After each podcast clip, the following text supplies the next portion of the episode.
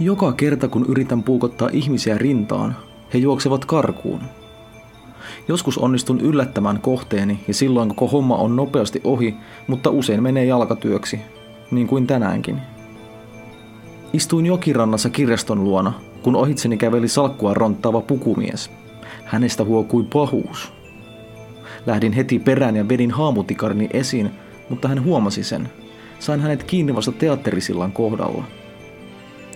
Kaveri pani hanttiin, minkä pystyi, alahuulikin siinä aukesi, mutta lopulta sain survottua veitsen huitovien käsien ohi syvälle rintaan. Mies nyt kähteli hetken ja silmistä loisti kelmeää valoa, kun aave hänen sisällään teki kuolemaa. Jätin miehen toipumaan ja livistin. Poliisille on turha selittää aaveiden metsästystä. Ei saa, ei...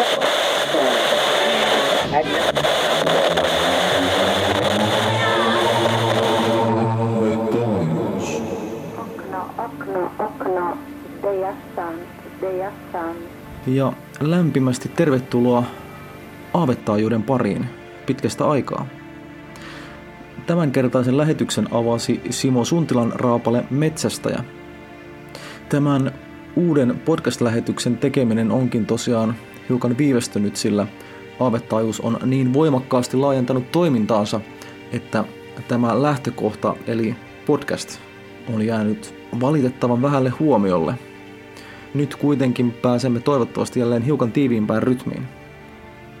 Olemme siis tässä viime aikoina tuupanneet ulos murhamystiikan lisäksi vielä toisenkin aavettaajuuskirjat sarjaan kuuluvan novellikokoelman Splatterpunk-novelleja sisältävän Ja hän huutaa antologian. Ja nyt haluan kertoa hieman tästä uudesta aika mainioista kirjasta. Splatterpunk on kauhukirjallisuuden räävittömin, kapinallisin ja väkivaltaisin alagenre, jonka kukoistusaika oli 80- ja 90-luvuilla. Mutta miltä näyttääkään Splatterpunk 2010-luvulla ja kotimaisten kirjoittajien toteuttamana – Kokoelman tarinoissa ruumiineritteet lentävät, seksuaaliset perversiot nousevat pintaan, musta huumori kasvattaa tummimmat kukkansa ja pinnan alla kytee voimakas viha vallitsevaa yhteiskuntajärjestystä kohtaan. Mukana menossa on suomalaisen uusrahvaanomaisen spekulatiivisen fiktion tunnetuimpia nimiä, kuten Juri Nummeliin, Jussi Katajala, Jussi K. Niemelä ja Markus Harju. Ja hän huutaa on rajuinta, mitä suomalainen kauhukirjallisuus on koskaan nähnyt. Se on äärimmäinen kokemus täynnä mustaa himoa, vihan vimmaa ja viiltävää kipua. Nyrkin isku suoraan vasten sovinnaisuuden kasvoja. Tällä kertaa emme valitettavasti pääse kuulemaan tarinaa tästä kokoelmasta, mutta toivon mukaan näin vielä tulee tapahtumaan. Ja myöskään edellisen kerran lupailuista huolimatta tämänkertainen lähetys ei sisällä Lovecraftilaista kauhua, vaan sekin teema siirtyy johonkin lähitulevaisuuteen. Sen sijaan kuulemme Niko Peltosen reaalifantastisen novellin Tanssiravintola taivaan ranta. Ennen fiktioosuutta tarjoamme kuitenkin hieman asiapitoisempaa kuunneltavaa, sillä nyt alkaa Aavetaajuuden uusi suomalaiseen uskomusperinteen fantastisiin olentoihin syventyvä juttusarja. Tämän jälkeen toimittajamme Juha Jyrkäs haastattelee itseään Jari Halosta. Kansanperinnesarjan ensimmäisessä jaksossa tutustumme eläviin kuolleisiin, suomalaisiin zombeihin. Sarjaa kirjoittaa ja kertoo meille Peitsa Suoniemi. Peitsa opiskelee Jyväskylän yliopistossa ja on kauhun, fantasian ja kansanperinteen, erityisesti tarinaperinteen suuri ystävä. Peitsa kertoo itse, että motiivi kansanperinnesarjan tekemiseen on paitsi oma kiinnostus, myös halu tuoda esille rinnastettavuuksia ja mielenkiintoisia eroja muiden maiden uskomusperinteeseen ja ehkä myös hieman pohdiskella menneiden aikojen maailmankuvaa, siis sitä, miksi noita tarinoita on kerrottu ja miksi niihin on vilpittömästikin uskottu. Uskomusperinne on Suomessa ainutlaatuisen hyvin säilynyttä ja kaikessa monimuotoisuudessa on niin rikasta, että sen esille nostaminen on Peitsan mielestä erittäin tärkeää.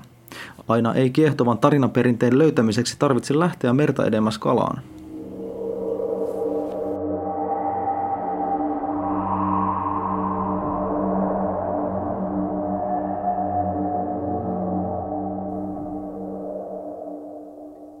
Kun puhutaan kävelevistä vainajista, epäkuolleista, Tulee monelle mieleen lähinnä yhdysvaltalaisen populaarikulttuurin zombien myytös Walking Deadeineen, kuolleiden aamunkoittoineen ja muine kuljeskelevinen raatoineen. Aivan ensimmäiseksi ei kalmaista kulkijaa tule yhdistäneeksi suomalaiseen tarinaperinteeseen, mutta myös meiltä Suomesta tunnetaan lukuisia tarinoita, joissa vainajat ja nimenomaan kuolleet ruumiit nousevat riihestä tai ruumislaudalta piinaamaan eläviä. Vaikka suomalainen zombi ei yleensä himoitse elävien lihaa, on se vähintäänkin epämiellyttävä ja kammottava, joskus vaarallinenkin vieras, jonka kukistamiseksi tarvitaan varsin omalaatuisia konsteja.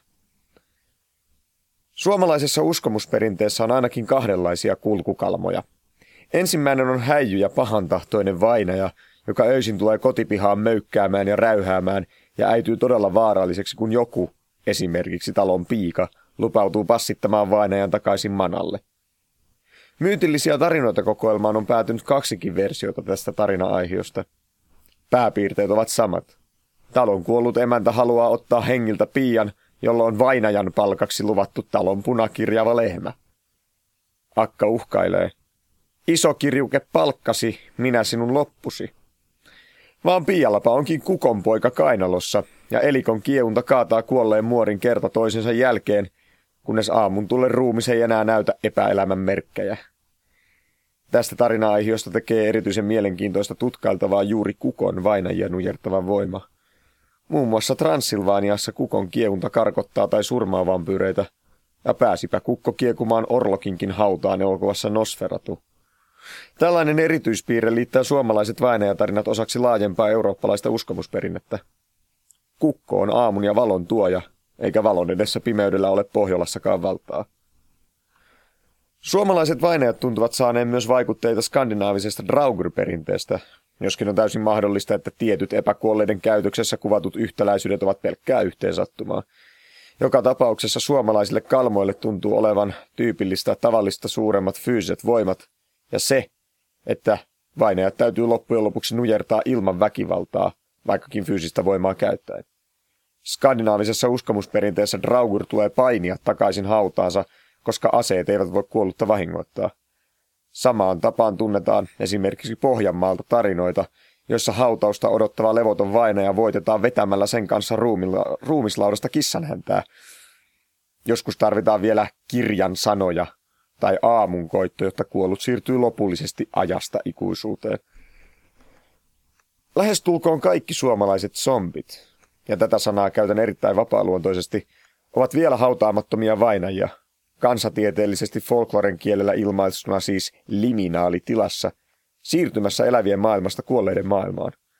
Riihessä lojuva vainaja ei siis enää ole varsinaisesti elossa, mutta ei todella kuollutkaan. Vasta hautajaisriitit ja kuusi jalkaa multaa erottavat vainajan ja sielun lopullisesti toisistaan ja elävistä. Siihen asti sielu voi vielä majailla ruumiissa tai palata tomumajansa. Myös demoni saattaa ottaa ruumiin haltuunsa. Ilmeisesti läntisessä Suomessa epäkuolleet on usein yhdistettykin paholaisen tai henkiolentojen temppuihin, sillä sielu ei kristillisen opin mukaan voi kuoleman jälkeen palata kummittelemaan. Vielä yksi kalmotyyppi lienee syytä ottaa käsittelyyn, nimittäin hautausmaan väki. Tässä tapauksessa väki ei niinkään tarkoita voimaa, vaan joukkoa, laumaa, kansaa. Hautausmaan kalmot nousevat haudoista pelottelemaan niitä, jotka vainajien rauhaa tai kunniaa loukkaavat. Tyypillisimmillään tarinan kulku on seuraava. Juopunut nuori mies koikkelehtii kalmistoon, ryypiskelee ja kutsuu piruuttaan homennokat ryypylle. Saattaa vähän potkaista maasta paljastunutta kalloakin. Siinä samassa nousee hänen ympäriltään nurmen alla nukkuvain lauma, joka lähtee villiin takaa-ajoon. Yleensä vainajitten rauhaa rikkonut selviää säikähdyksellä. Esimerkiksi aamunkoitto karkottaa takaa-ajajat, tai kalvojen ankamat, antamat ankarat nuhteet riittävät. Silloin tällöin saattavat vainajat viedä nuorukaiselta sormen tai pari muistutukseksi siitä, ettei pidä luita pilkata. Hautausmaan väestä kertovat tarinat ovatkin tyypiltään lähes poikkeuksetta moraalia varoitustarinoita, joissa on, ainakin nykylukijan silmin katsellen, myös koomisia piirteitä. Kaikille suomalaisille kulkevista vainajista kertoville tarinoille tuntuu myös olevan tyypillistä vainajien kyky puhua ja toimia elävien tavoin – mikä kieli siitä, että suomalaisessa maailmanjärjestyksessä kuolleiden ja elävien maailmat ja ominaisuudet ovat ristenneet monin paikoin. Pakanallisilla perinteillä ja uskomuksilla lienee ollut tällaisen maailmankuvan kehittymiselle ensiarvoisen tärkeä merkitys. Lisää suomalaisista kalmoista ja kuolemaperinteestä voi lukea muun muassa kirjoista myytillisiä tarinoita sekä suomalaisen lähtö.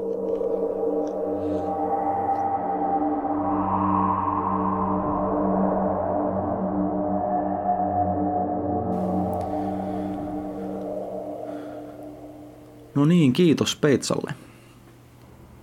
Ja seuraavaksi Juha Jyrkäs haastattelee kotimaisen elokuvateollisuuden ehdottomasti kiinnostavinta ohjaajaa Jari Halosta.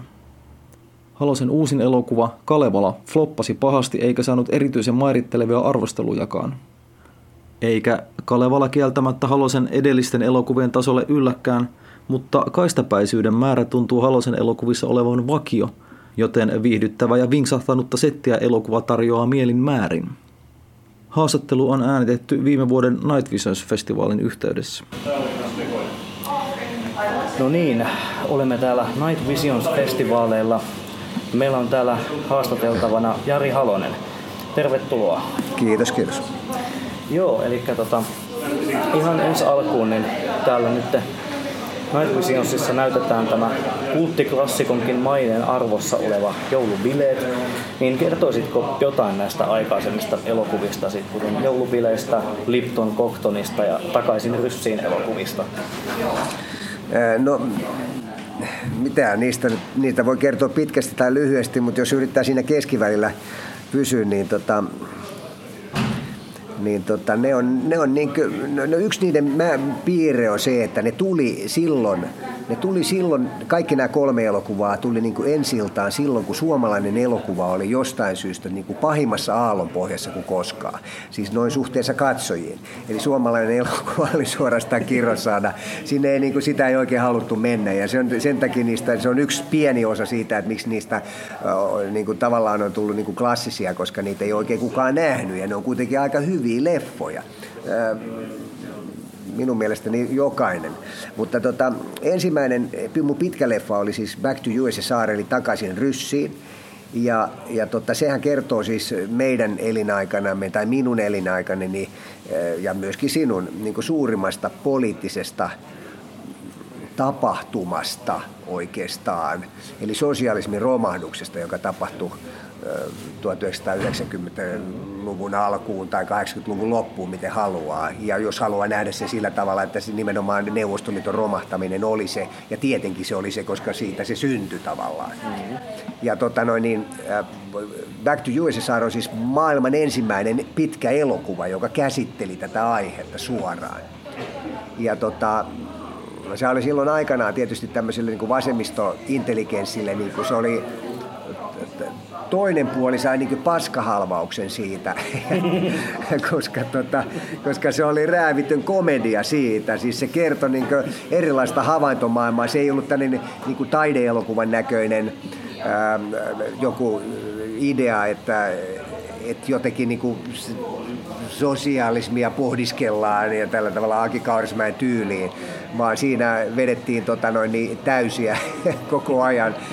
Ja mun mielestä sen Back to USSRin niin kuin keskeisimpiä havainto oli se, että, että siinä kun mä itse mietin silloin, tai itse kattelin maailmaa, että mitä tässä tapahtuu, kun Venäjä niin kuin sosialismi romahti, niin esimerkiksi, tota, äh, esimerkiksi Elanto, joka oli siis vasemmisto, vasemmistoliike, siis vasemmistokauppa tai vasemmistokauppaketju, mikä se on, osuuskunta, niin, niin se tota noin, niin, niin, niin mitä hävisi ensimmäisenä, niin vuoden sisällä, kun neuvostoliitto romahti, niin punainen väri hävisi elannosta. Sen oli aina punainen ja siis kävi, siis kaikki vanhat työläiset kävivät katsomassa tota noin, niin, tai että kävi tietysti, se oli heidän kauppansa elanto ja, ja hyvää leipää siellä nimenomaan oli mutta sieltä hävisi punainen väri. Ja, jos, ja, ja tämä, sama, tämä oli vain esimerkki siitä, että helvetisti kävi tällä tavalla. Siis kaikki vanhat sosiaaliliikkeet, niin ne niin hävitti sitä sosialismia mahdollisimman paljon ympäriltään,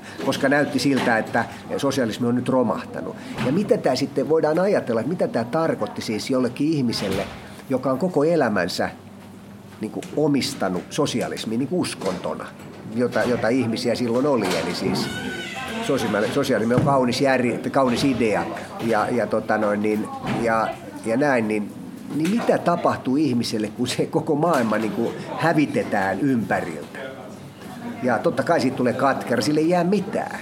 Ja, ja tämähän kertoo siis, Back to USSR kertoo siis Reima Helosta, joka on tämmöinen kylän viimeinen kommunisti, joka, joka niin kuin, jolta on viety kaikkia, joka, joka sitten vielä kerran täysin sattuman oikusta, kun, kun ovesta kävelee Leninin näköinen mies pyytämään tota noin, niin, vuokra, että voiko saada vuokrata huoneen, niin, niin tota, tästä, tästä sitten sy, syntyy Reimaelolle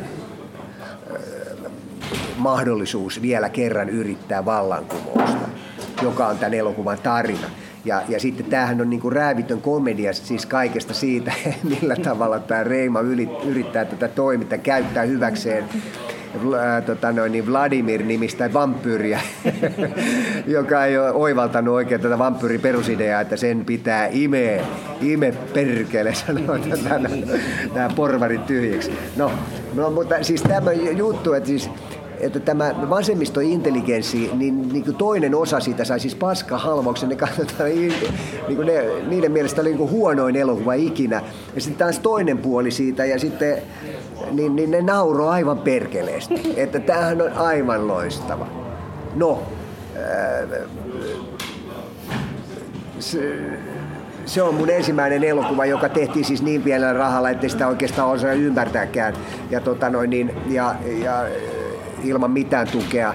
Ja, ja, tota noin, niin sitten, ja sitten seuraava, siitä tuli Lipton Cockton In the Shadows of Sodoma, joka, joka oli sitten ikään kuin niin kuin taas seuraava aihe, eli silloin 19-luvun puolen välin pohjalta alkupuolella tämä tämmöinen ympäristötuho tai kulttuurien tuho tuli niin ilmeiseksi, että mihin tämä länsimainen maailma, maailma on menossa ja me mietittiin sitten, että millä tavalla me voitaisiin saada niin jotain kommentoitua tähän, että mitä helvettiä. Ja sitten yhtäkkiä hoksattiin jotenkin tällä tavalla, että no, että jos me näytetään tulevaisuuden kuva, siis mihin kaikki menee, jos me ei nyt tällä hetkellä tehdä parempia päätöksiä, jos me ei nyt ymmärretä, niin tota, no, sitten tämä tulee oikeasti tota, no, niin tulee tapahtuma kaos. Ja, ja tämä maailma, maailma oli sitten niin kuin Lipton Coctonin maailma, siis tämmöisen etsivän, joka, tosimiehen, joka, joka, tota, no, niin, joka sitten joutuu prosessiin, jossa se joutuu niin kuin näkemään sen oman yli, ylitse tai tavallaan överiksi menneen miehisyyden, miehisen maailman tuhon ja sitten se joutuu prosessissa ikään kuin muuttamaan itseensä, joutuu oivaltamaan, että tämä on, tämä on mahdoton yhtälö ja sitten se tekee omat ratkaisunsa. Tämäkin elokuva oli järjettömän pienellä rahoilla tehty suhteessa siihen, minkä näköinen se on. Se on aivan helvetin hyvän näköinen elokuva.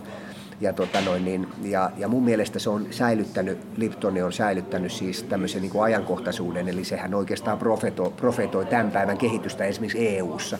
Ja tota noin, niin se on ihan, mä, mä sanoisin, että se on sillä tavalla tai tietyllä tavalla oivaltanut mun elokuvista, että kun syvin tavallaan niin kuin yhteiskunnallisesti ja täysin kulttuurillisesti.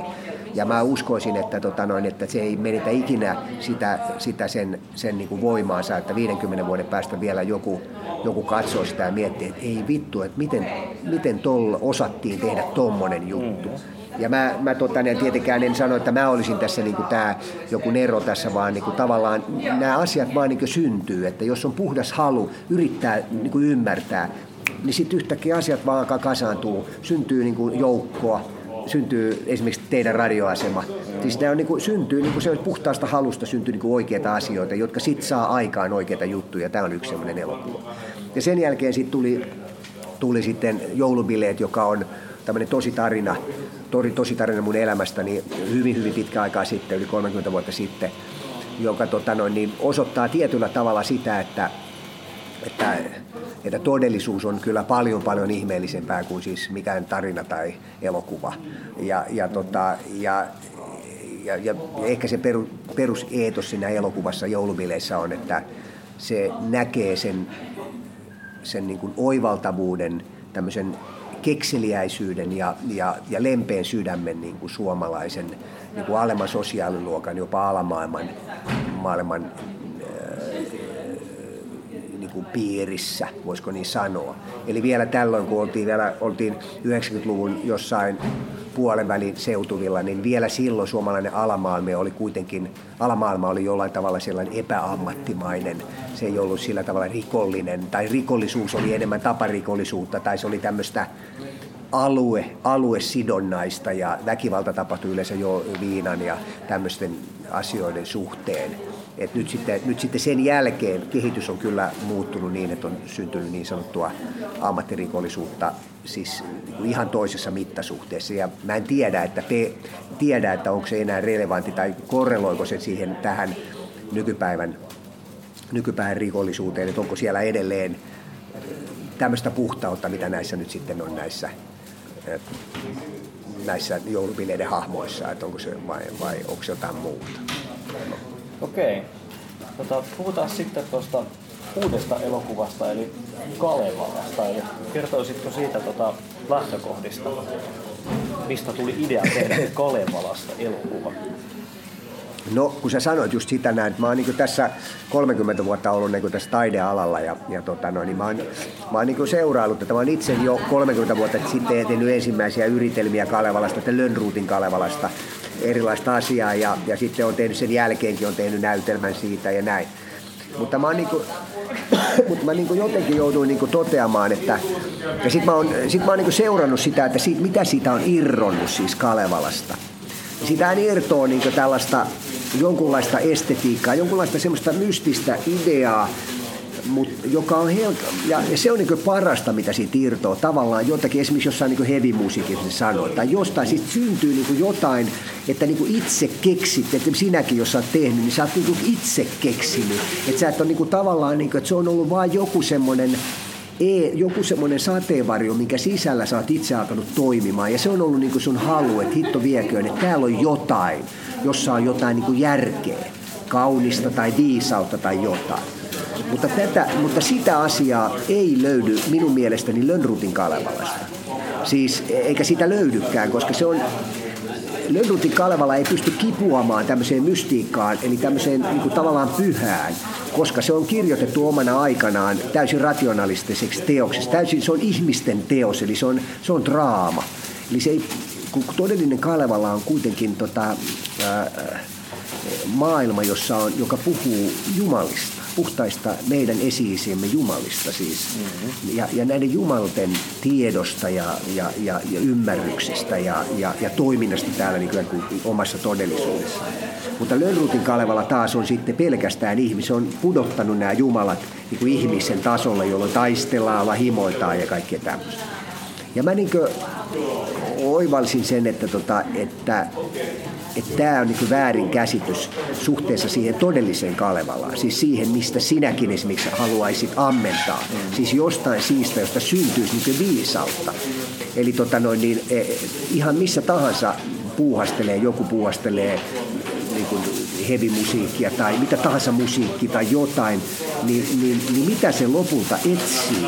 Niin se etsii jotain, se tekijä etsii jotain viisautta.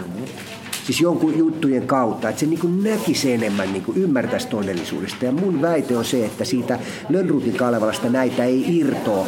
Sieltä irtoa vaan ehkä kalevalaista runomittaa, joka ei merkitse suorastaan mitään. Tai sitten siellä jotain semmoista kaukaisia esteettisiä heijastuksia, jotka ei pidä paikkansa. Siis mehän ei tiedetä, mikä se kalevalainen estetiikka on. Sillä tavalla ainakin voi sanoa, että tämmöiset, niin piippahatut ja sarkapaidat tai mikä se meininki, niin se ei ole ollenkaan sitä todellista Kalevalaa. Värimaailma esimerkiksi on täysin erilainen todellisuudessa, mistä me tiedetään, kun me katsotaan tonne, pitkälle tuonne etelään asti suomalaisuukrilaisia kansoja, niin niiden välimaailma on valtava täydellinen, niin miten täällä sitten Suomessa, kun täällä muutenkin on niin pimeätä ja muuta, niin täällä olisi niin pelkkää tämmöistä niin hailakkaa, kaksi väriä pohjalta. Ei, ei se on täysin mahdotonta, vaan se on sitten tämmöisen, se on sitten tämän, tämän niin ruotsalaisen kirkon ja tämmöisen ruotsalaisen hallintajärjestelmän tulos, jossa on niin haluttu tämmöinen väärä, väärin ymmärretty luterilaisuus halunnut niin ottaa pois elämän iloja kirkkojärjestelmä. Ja, ja se, ja, mutta se, että olisi tärkeää mun mielestä, että niin tavallaan oivallettaisiin se todellinen Kalevala, että siitä voisi ammentaa sitä kaikkea, mitä sieltä tulee. Siis sieltä tulee mitä vaan. Todellinen Kalevala on siis jotain sellaista, mikä tapahtuu nyt.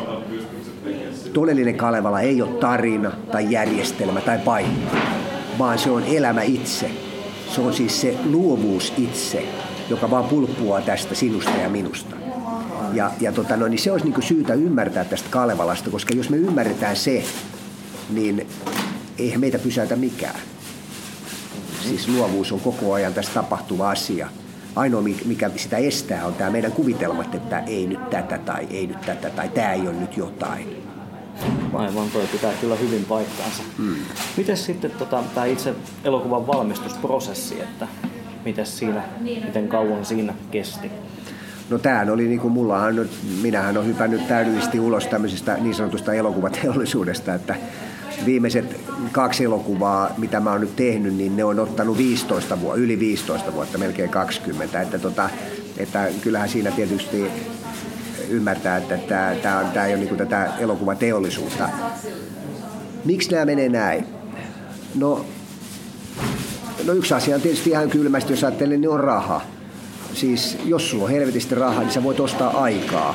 Sä voit ostaa tekijöitä, sä voit ostaa sitä visioa, rakentaa sitä visioa, mikä sulla sattuu, saattaa olla. Mutta jos ei sulla ole rahaa, niin sit sä joudut käyttää aikaa ja ra- miten sä ratkaiset nämä ongelmat. Ja, ja tota, se on, niinku, se on niinku tietysti ehkä keskeisin ongelma ja mikä takia mun, mulla on ottanut esimerkiksi nyt yhdeksän vuotta, kymmenettä vuotta tämä Kalevala valmistuminen. No, mutta toinen asia sitten siinä on semmoinen myöskin, että, että, että mitä, mitä korkeammalle sä kurotat, niin, niin se väkisinkin jollain tavalla ottaa, se ottaa oman aikansa. Eli se ei ole niinkö, sähän voit tööttää jotain ja niin yrjötä jotain ja sitten se olisi niin siinä. Mutta, mutta, se, mutta se tämmöisessä kuin viihdeteollisuuden ilmapiirissä se on ihan mahdollista. Sen takia voidaan tehdä niin kuin vuodessa elokuva.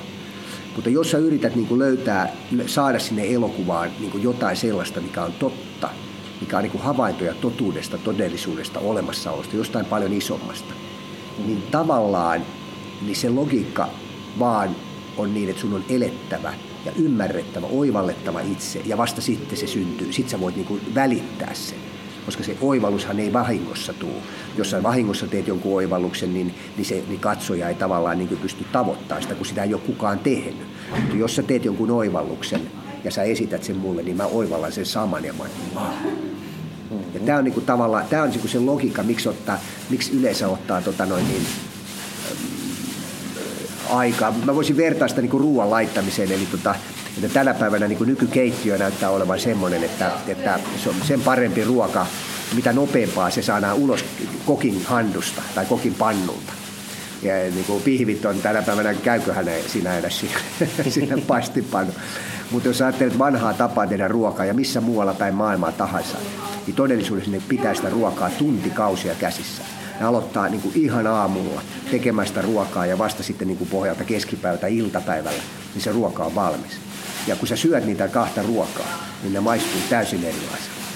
Se on se, se, kau, se kokin käsissä ollut ruoka, niin se on, on niin hyvä, koska siinä on jotain sen kokin, niin kuin, siinä on vain sen, sen kokin sydän. Ja sä syöt sitä niin kuin, ihan eri fiiliksellä kuin se, että se kokki on heittänyt sen pihvin siihen ja se kestää 10 sekuntia ja sitten se on jo sun lautassa. Aivan. Mites sitten tota toi Tuossa vähän puhuttiinkin siitä, että, että, se, että miten Kalevala näyttäytyy ihmisille, että niin kuin Lönnruutin kautta ja miten taas kun miettii, että sehän on kerätty Suomen kansan vanhoista runoista, jotka on sitä alkuperäistä, mikä on elänyt runonlaulajien muistissa ja välittynyt isältä pojalle. Niin miten tämä tota, tää niin näkökulma sitten, sitten tota noin, että että, että se, ennen aikaahan yhteiskunta oli huomattavasti tasa-arvoisempi mitä nykyisin. Olisiko tästä kerrottavaa? No ensin täytyy sanoa siitä, että se tosiaankin se, että Kalevala, mitä me tiedetään sitä Kalevalasta, se on just niin kuin sä sanoit, että se tulee melkein pääasiassa näiden runonlaulannan kautta. Mutta sitä, mitä me ei tiedetä yleensäkään, on se, että on ollut kaksi tapaa karkeasti äh, tota, laulaa ja laulattaa runoa. On ollut viinan voimalla esimerkiksi niin kuin Lönnrutti teki.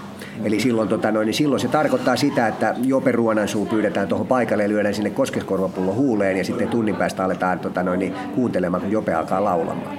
Ja me kaikki ymmärretään, kun se on ihan vitsi kaveri, niin se, tota, noin, se, laulaa, sen, se laulaa hauskoja juttuja. Ja sä saat kaikenlaista, se keksii kaikenlaista.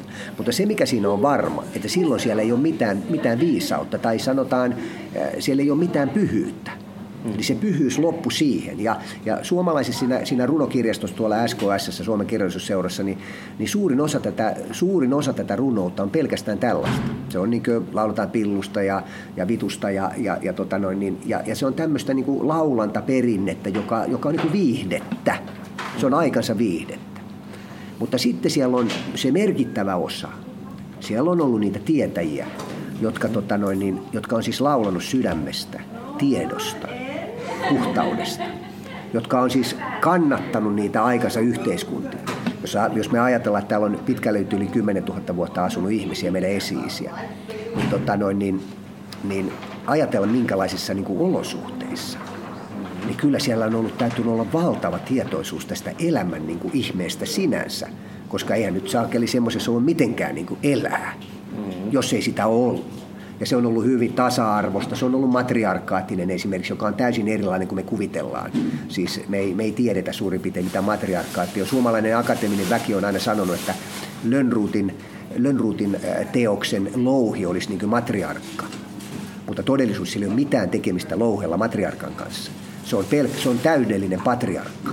Siis se on nainen, joka, joka ei ole nainen, vaan mies. Siis se, se on sotaisa, miehekäs, se päällikköi, se hallitsee. Ja se on valtava väärinkäsitys siitä, mitä, mikä on niin matriarkkaatti nainen, eli naisen perusidea kaiken skriptin mukaan, joka on naisen puhdas, puhdas idea, se mitä nainen on puhtaimmillaan, on rakkaus, myötätunto ja anteeksanto.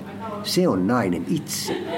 Mutta nyt sitten, nyt kun tähän on tullut tämmöisiä väärinkäsityksiä, että naisen pitää olla hallitseva, sotaisa, määräilevä, niin sitten se on luonut tämmöisen niin kuin naiskuvan, jossa niin kuin naiset valitettavasti aika isolta osaltaan luulee, että niiden pitäisi olla sellaisia. Ja ne unohtaa sen, mitä ne todellisuudessa on. Ja sitten kun sulla on tämmöinen, jos sulla on kotona tämmöinen äijä siellä, hame päällä oleva äijä, niin sulla on itsellään, mihin sulla, mikä, mikä tila sulle itsellesi jää oleva mies siellä? No helvetin pieni. että se on mieluumminkin sitten, se yrittää se tota, hamepäinen äijä tota, noin, laittaa sulle sitä mekkoa päälle koko ajan. Ja tota, no, niin se on niin kuin iso ongelma ja sen takia se johtuu siitä, että me ei niin kuin ymmärretä mitä on matriarkkaatti. Me ei ymmärretä Kalevala. Se on niin kuin patriarkaattinen idea. Kestää nyt liian kauan. Mä voisin pitää tästä kolmen tunnin luennon, mitä on patriarkkaatti ja mitä on matriarkkaatti ja mistä se syntyy. Eli patriarkkaatti on se, missä me ollaan, me on läpivalaistu. Me ollaan ja kaikki naiset on sitä. Mutta me ei ymmärretä, että se on väärinkäsitys. Siitä siis on viety koko, naise, koko, koko nainen ja naiseus pois siitä ideasta. Siis meillä on tällainen luterilainen ruotsalaisen kirkon järjestelmä, jossa on isä, poika ja pyhä henki. Mutta lapsikin tietää, mikä siitä puuttuu. Mm. Siinä ei ole äitiä. Ja se äiti on maailmankaikkeuden ainoa synnyttäjä. Me, isät, me miehet ei synnytetä mitään, ei edes isä Jumala. Se on aina äiti. Mutta kun tämä on kirkkokokouksen järjestämä idea, ja siitä on, se on niin patriarkaattinen idea, jolloin silloin naisella on aina niin kuin kummallinen kuva. Ja mekään itse ei oikeastaan todellisuudessa ymmärretä, että että me luullaan, että tämä maailmankaikkeus pyörii jotenkin meidän miesten ympärillä, mutta todellisuudessa se ei ole näin. Se aina pyörii naisen ympärillä. Siis aina meidänkin voima on se nainen siellä takana. Ensin se on ollut äiti ja sitten se, on tota, ja sit se, on se, sit se on se puoliso, ja tota, jos se vaan ymmärtää oman voimansa. Ja onko tässä sitten vielä jotain, että mitä, mitä haluaisit kuuntelijoille kertoa Kalevalasta, elämästä tai ihan mistä hyvänsä? No, No oikeastaan mun mielestä tota, no, ne on semmoiset, että mä, mä, mä niin nautin siitä tässä niin olla tämmöisen, niin tämmöisen teidän, teidän, teidän niin jonkun tämmöisen teidän niin kuin, jonkun ryhmän, joka on, syn, joka on halunnut tehdä jotain, ja, niiden jo, ja siitä johtopäätöksenä on syntynyt tämmöinen niin kuin radiohöskä, missä, missä mä nyt on mukana, ja tässä haastateltavana. Ja tota, mun mielestä se on, niin kuin, mun mielestä mä iloitsen siitä, koska se on niin kuin, se osoittaa sitä, että, että mitä vaan voi tehdä. Ja, ja tämä mun, oikeastaan tämä liittyy tähän Kalevala-projektiin sillä tavalla, että, että, että mun ymmärrys siitä, että mitä on niin luovuus, niin, se syntyy, niin kuin, se on, että se luovu, että itse asiassa tuota spirittiä voisi vois kutsua suoraan myös luovuudeksi, koska todellinen luovuus on niin spontaania. Eli ratio, ratio on järkeilyä. Niin, tota, niin siinä ratiolla ei synny mitään uutta. Ratio on siis sellaista, että, tota noin, niin että että se ratio pystyy vain vanhaa, ikään kuin vanhaa muovata, jotain jo tietämäänsä. Ja siitä ei koskaan synny uutta, mutta, mutta luo, luovuuden perusidea on spontaani, niin se syntyy siis niin kuin, se syntyy vaan näin. Ja siis esimerkiksi musasta sä tiedät sen, että tota, kun sä yrität säveltää sitä biisiä, niin ei se vaan mitenkään niin kuin ratiolla toimi. Ehkä voi olla toisella toimi, mutta, mutta ainakaan minäkin olen skepaa hakannut 45 vuotta, niin ei se vaan. Mutta sitten kun se lähtee niin kuin syntymään, niin se on täys, wow, upea, upea. Ja tota, se on niin kuin, että se on, niinku, se on niinku spontaania ja sitä, siksi mä yritän, että, että, että kaikki tämä rationalismi ja kaikki tämä, missä me ollaan, tämä todellisuus on tavallaan harha. Se estää meitä olemasta luova. Eli me voitaisiin niinku nähdä tämä niinku kuvio, niin kuin meidän esi-isät näki. Eli tota noin, että, että wow, että tämä elämä on niinku, se on tässä ja on vain asioita, ongelmia ja me ja ilman mitään suunnittelua, niin me koko ajan selvitetään näitä. Me koko ajan ratkaistaan ongelmia. Me koko ajan, jos meille tulee joku halu, niin me järjestetään sitä. Ja, ja tälleen syntyy siis joku niin kuin vapaa, puhdas, iloinen ja uutta luova elämä. Ja tämä olisi jotenkin, ehkä tämä on vähän vaikeasti sanottu, mutta tämä on mun mielestä tämä juttu, miksi mä, mitä mä toivon näkeväni enemmän, että tämä niin nuori, että, että ei ole olemassa niin kuin virhettä. Ei ole olemassa niin kuin jotain huonoa. On vaan olemassa, että joku tekee jotain tai jättää tekemättä. no niin. Tees, kiitoksia paljon haastattelusta. Se oli siinä. Kiitokset Jari ja Juha. Kalevalaa ei taida lyhyeksi jääneen teatterilevityksen jälkeen juuri missään vielä olla nähtävillä, mutta sen sijaan Halosen aikaisemmat elokuvat ovat DVD-levityksessä. Kannustankin kaikkia kuuntelijoita hankkimaan käsinsä ainakin Lipton Cockton In the Shadows of Sodoma-elokuvan, sillä kyseessä on aito klassikko, näyttävä, tiivistunnelmainen ja kutkuttavan kierro kyberpunk-elokuvaan. Ja sitten lähetyksen lopuksi kuulemme Niko Peltosen tarinan Tanssiravintola Taivaan ranta – Niko Peltonen on musiikkikriitikko ja prosaisti, joka kutsuu itseään myöhempien aikojen tulen kantajaksi. Tätä nyt kohta kuultavaa novellia innoittivat useat alkuvuodesta 2012 nyttemmin edesmenneellä MS Nordlandialla Viron tehdyt matkat. Peltonen mainitsee erityisen pysäyttävänä kokemuksena sen kerran, kun aamulaivan trupaduuri Steve Webb lauloi Eagles-klassikkoa kertosäkeen sanoen Welcome to the MS Nordlandia – Tanssiravintola Taivaanranan idea syntyi sillä hetkellä. Ennen itse tarinaa täytyy vielä mainita lähetyksen hienon ja maagissävytteisen kansikuvan tekijä. Hän on pohjoissatakuntalainen Anu Korpinen. Anu on työtön taiteilija, skifin ja fantasian harrastaja ja myös kirjoittaja. Anun mainio tarina Riiseholtin valot julkaistiin murhamystiikkaa kokoelmassa ja toinen tarina Ventomies on jaossa ilmaisena e-kirjana Aavetaajuuden kaupassa kannattaa käydä poimimassa matkaan. Mutta nyt pitemmittä puheitta tanssirovintola Taivaanranta, jonka lukee meille kirjailija itse. Ole hyvä Niko.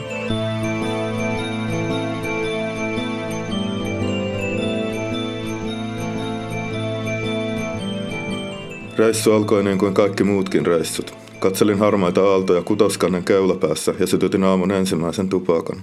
Aina vasta silloin, kun laiva irtautui laiturista.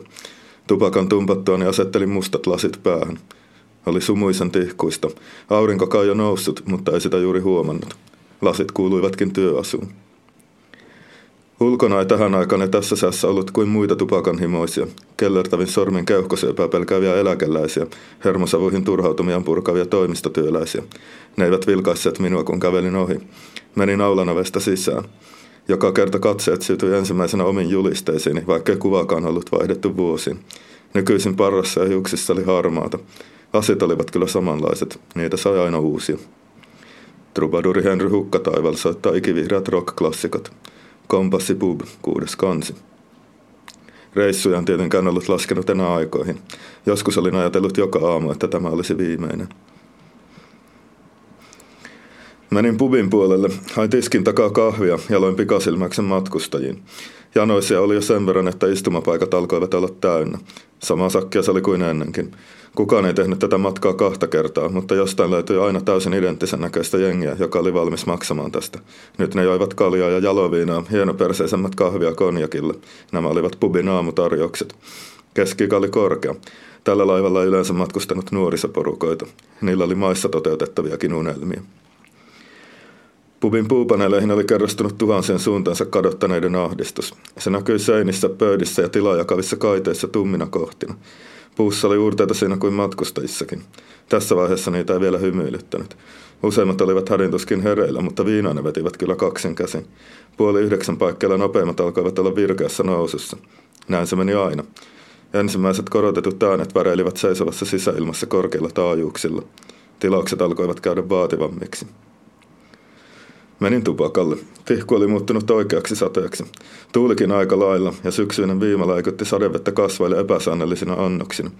Matkustajia ei ulkona enää näkynytkään. Amiraali vain veti kaiteen äärellä sätkäröikiä posket lommalla valkoisessa teatteriunivormussaan. Sen oikea nimi oli Pekka, mutta laivan etikettiin kuului puhutella työkavereita taiteilijanimillä. Liityin seuraan. Oltiin hiljaa ja polteltiin. Pian se tumppasi, katsoi puhelimesta kelloa, kirosi ja sanoi töiden kutsuvan. Amiraali oli karaoke-isäntä, menomatkan ensimmäinen viiden numero. Pysyin itse pihalla niin kauan kuin sateelta jaksoin.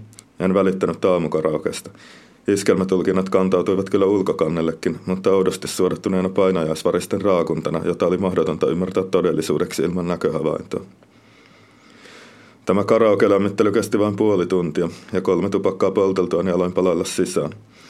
Vein läpeensä vettyneen takkini henkilökunnan tiloihin, riisuin paitanikin ja kuivattelin itseäni paksulla pyyhkeellä. Kokeilin pikaisesti kitaran vireen ja siirryin yleisöpuolelle. Otin baaritiskillä vastaan jonkun selittäjän tarjoaman oluen ja kuuntelin vastineeksi sen toivebiisit, jotka olisin soittanut joka tapauksessa. Ulkokannella olevat ihmiset alkoivat valua sisään. Tanssiravintola Taivanrannassa orkesteri aloitteli. Mekin menimme sisään, mutta jotkut jäivät seisoskelemaan kaiteen ääreen ja tuijottelemaan etelään. Ne olivat niitä, joilla ei ollut edes humalaa suojana. Niitä oli huijattu kaikkein pahimmin. Olin reissannut tällä laivalla ensimmäisen kerran niin nuorena, ettei tämän sisämeren loputon harmaus lannistanut edes krapula-aamuina. Olin silloin taidekoulussa ja tunsin ihmisiä, jotka olivat ostaneet vanhan, mutta merikelpoisen aluksen. Tarkoituksena on perustaa kelluva ihana yhteiskunta. Hetken se oli toiminutkin. Me seilasimme satamien väliä ja olimme ainakin projektin puuhamiesten mukaan juridisesti valtiosta riippumattomia. En tiedä, mihin väite perustui. Emme koskaan laskeneet maihin, vaikka tietysti kävimme satamissa yksityishenkilöinä ja tarvikehankintoja sun muuta piti tehdä. Se oli hippi-idylli. Kaikki olivat nuoria, juotiin viinaa, nussittiin ympäriinsä, eikä oltu mustasukkaisia. Ainakaan aluksi. Vapaus sopi kyllä yksille paremmin kuin toisille. Ristiriitoja ilmeni, mutta ne yritettiin ratkaista. Sääntöihimme kuului sekin, että hankalat ihmiset voitiin enemmistöpäätöksellä passittaa maihin. Mutta jossain vaiheessa hankalia ihmisiä alkoi olla enemmän kuin helppoja. Sitten kävi ilmi, että ei laiva ollut missään vaiheessa ostettu projektin omaksi asti, vaan se oli käytännössä erään suuren pankin omaisuutta. Kun maksueriä ei enää maksettu, pankki halusi omaisuutensa takaisin. Eräänä yönä Lahden pohjoisrannan tuntumassa yksityinen sotilasosasto nousi laivaan ja vei puuhamiehet raudoissa jonnekin, mistä he eivät enää minun näköpiirini palanneet. Meitä muita ei syytetty mistään, mutta olimme olleet vuosia yhteiskunnan ulkopuolella ja maissa olisimme joutuneet kadulle, ehkä leiritettäviksikin epäilyttävinä henkilöinä. Istuessamme yhä ulkokannella miettimässä tilannetta, meitä lähestyi liituraita Pelle, joka kertoi edustavansa yritystä, joka oli ostanut laivan pankilta halvalla. Äijä sanoi, että heillä oli aluksen varalle vallankumouksellinen liikeidea. Niin varsinaista miehistöä kuin viihdyttäjiäkin tarvittaisiin. Pukupelle selitti, että ylivoimainen valtaosa ihmisistä on jatkuvasti kyllästynyt elämäänsä. Heillä ei ole näköaloja. Jokainen arkinen päivä tuntuu lannistavan samanlaiselta kuin kaikki edelliset. Heillä ei ole mielikuvitusta sen kummempaan kuin epämääräisestä muutoksesta haaveiluun. Jos ihmiselle pystyy myymään tuon muutoksen, voi kääriä paljon rahaa. Se pitää vain kaupata sopivan epämääräisen lauseen. Kuka ei haluaisi uskoa haavemaahan, jossa kaikki on paremmin. Sellaisiahan uskonnotkin ovat aina markkinoineet. Näin minusta tuli Henry Hukka taivaalla. Valhekauppiaiden palkkauriin. Mitä lässempää iskelmää yhteys soitti, sitä kovempi meno taivaanrannassa alkoi olla. Eläkeläiset tanssivat kännivalssia toisensa kompastellen. Jaloviin oivallukset täyttivät ilmatilan niin loppuun asti, ettei sinne Olavi virran kokoista suuruutta tuntunut mahtuvan. Luovittiin äskeiseen pöytäämme. Aviomies nukkui autoa nunta pääpöytää vasten. Kirjailija näytti tuijottavan johonkin sellaisen tyhjyyteen, jonka vain humalainen kirjailija näkee. Pöydällä oli kolme taustaan sulautuvaa jallua ja yksi kirkuvan värinen drinkki, joka näytti tässä ympäristössä suoralta vittuilulta tälle ympäristölle. Rouva katsoi minua kirkkaan silmin, kun istuimme vierekkäisiin tuoleihin. Tiesin, mitä se halusi. Olin kieltäytynyt monesta tällaisesta tarjouksesta reissujen varrella. Aviomies nosti päätään. Kuulla valui sen suupielestä. Mä tiedän, saatana, se korisi. Sitten pää osui taas pöytään. Rouva ei vilkaissutkaan sitä. Tanssilattialla oksenneltiin valssiaskelten välissä. Kalja ja tiukka viina imeytyivät tuhannennen kerran tuomalla sujuvuudella lattiaan. Orkesteri päätti sättiensä satulinnaan ja poistui takatiloihin. Tiesin, mitä nyt tapahtuisi. Aikataulu oli joutunut vuosien saatossa täydelliseksi. Viiden minuutin ajan humalaiset parvelivat tiskillä, ja heille myytiin niin paljon viinaa kuin oli inhimillisesti katsoen mahdollista. Sitten ulkokannelle aukeavilla ovilla alkoi olla kuhinaa. Sisälle juttuneet seurueet tajusivat, että jotain oli tekeillä. Rouva läimi aviomiestä avokämmenellä poskille ja saikin tämän jotenkuten tajuihinsa. Kirjailija oli jo menossa ulos, meistä ensimmäisenä. Itse jättäydyin suosiolla viimeiseksi. Viinan vieminen ulos oli oikeastaan kiellettyä, mutta tässä vaiheessa reissua siihen ei ikinä puututtu. Sekava joukko vaisi ovista jaloviinoineen ja tuoppeineen. Paikat kaiteen äärellä oli jo viety, mutta taaempaakin näki hyvin. Tuonnekko me ollaan menossa? Rouva kuiskasi hartaaseen hiljaisuuteen. Sumuverhon läpi eteläinen satamakaupunki näytti valkealta unelmalta, idealistisen taidemaalarin suurtyöltä. Harmaa lomasta pilkotti vihjeitä kirkkaudesta, ikiaikaisia kirkontorneja, joiden ristien ympärillä liihotteli lokkeja tai enkeleitä. Kaupunkia hallitsi jyrkkä kukkula, jonka rinteitä kiersivät vuosisatoja vanhat muurit. Niistä näkyi usvan takia vain pätkiä, mutta yhtäkkiä sumuverho väistyi kukkulan korkeimman huipun yltä, ja huikea auringonpaisto valaisi järkähtämättömänä seisovan tornin. Se oli tarkoitettu suojelemaan kaikkia sen suojaan pääseviä ja pitämään kaikki muut poissa. Mutta laiva oli pysähtynyt. Kaupunki näkyi kangastuksena. Oli vaikea sanoa, paljonko sinne oli matkaa. Useita kilometrejä kuitenkin. Liikaa. Jonkin aikaa juopunut seurakunta jaksoi tuijottaa näkymään mykistyneen. Mutta pilvet olivat taas liikkeessä. Ne peittivät korkeimman tornin, ja matkustajatkin alkoivat liikehtiä ja mutista. Meni vielä pitkiä minuutteja, eikä laiva edelleenkään liikkunut. Minä pistin tupakaksi. Meille luvattiin, rouva sanoi itsekseen. Kirjailija hymähti kyynisyyttä tavoitellen. Aviomies sörisi ja rojahti kannelle selälleen. Paras kun viette sen sisälle, sanoin ja yritin olla katsomatta kehenkään. Me lähdetään kohta paluumatkalle. Iso laiva kääntyi hitaasti. Niin monta kertaa kuin olin nähnytkin saman, aina se särki sydäntäni, miten ihmiset valuivat aluksen liikkeen mukana kohti peräpäätä ja jäivät sinne pitkäksi aikaa. Hiljaisina, mykistettyinä, katsomaan, kun sumu piankin peitti haaveiden kaupungin. Sade alkoi juuri silloin, tietenkin. Se oli kuin merkki petetyille. Ne palasivat toisilleen puhumatta tanssiravintola taivaanrantaan tai kompassipubiin. Ne joisivat nyt entistä rivakammin ja päätyisivät mihin päätyisivät, väärin vuoteisiin, tiputukseen, lopulta kuitenkin juuri sinne, mistä olivat lähteneetkin. Sarja yltyi ja minä liukastelin märällä kannella jonnekin pelastusveneiden liepeille. Se oli ollut suosikkipaikkani tällä laivalla aina sitä vuosien takaisesta hetkestä sen yhden tytön kanssa. Muistelin taas kerran sitä. Tässä vaiheessa matkaa tein niin aina. Muistelin tyttöä ja sytytin tupakan. Ensimmäisten savujen mukana vedin kuin kiven rintaan. Se tuntui ensin joltakin ylimääräiseltä minusta, mutta sitten se alkoi tuntua osalta minua. Lyhistyin kannelle, eikä kukaan ollut näkemässä. Minäkään en ollut näkemässä mitään. Elämä ei kulkenut elokuvana tyhjien silmien editse. Kun kivi rinnassa oli päässyt paikoilleen, vajasin syvälle mustaan samettiin. Enää ei satanut.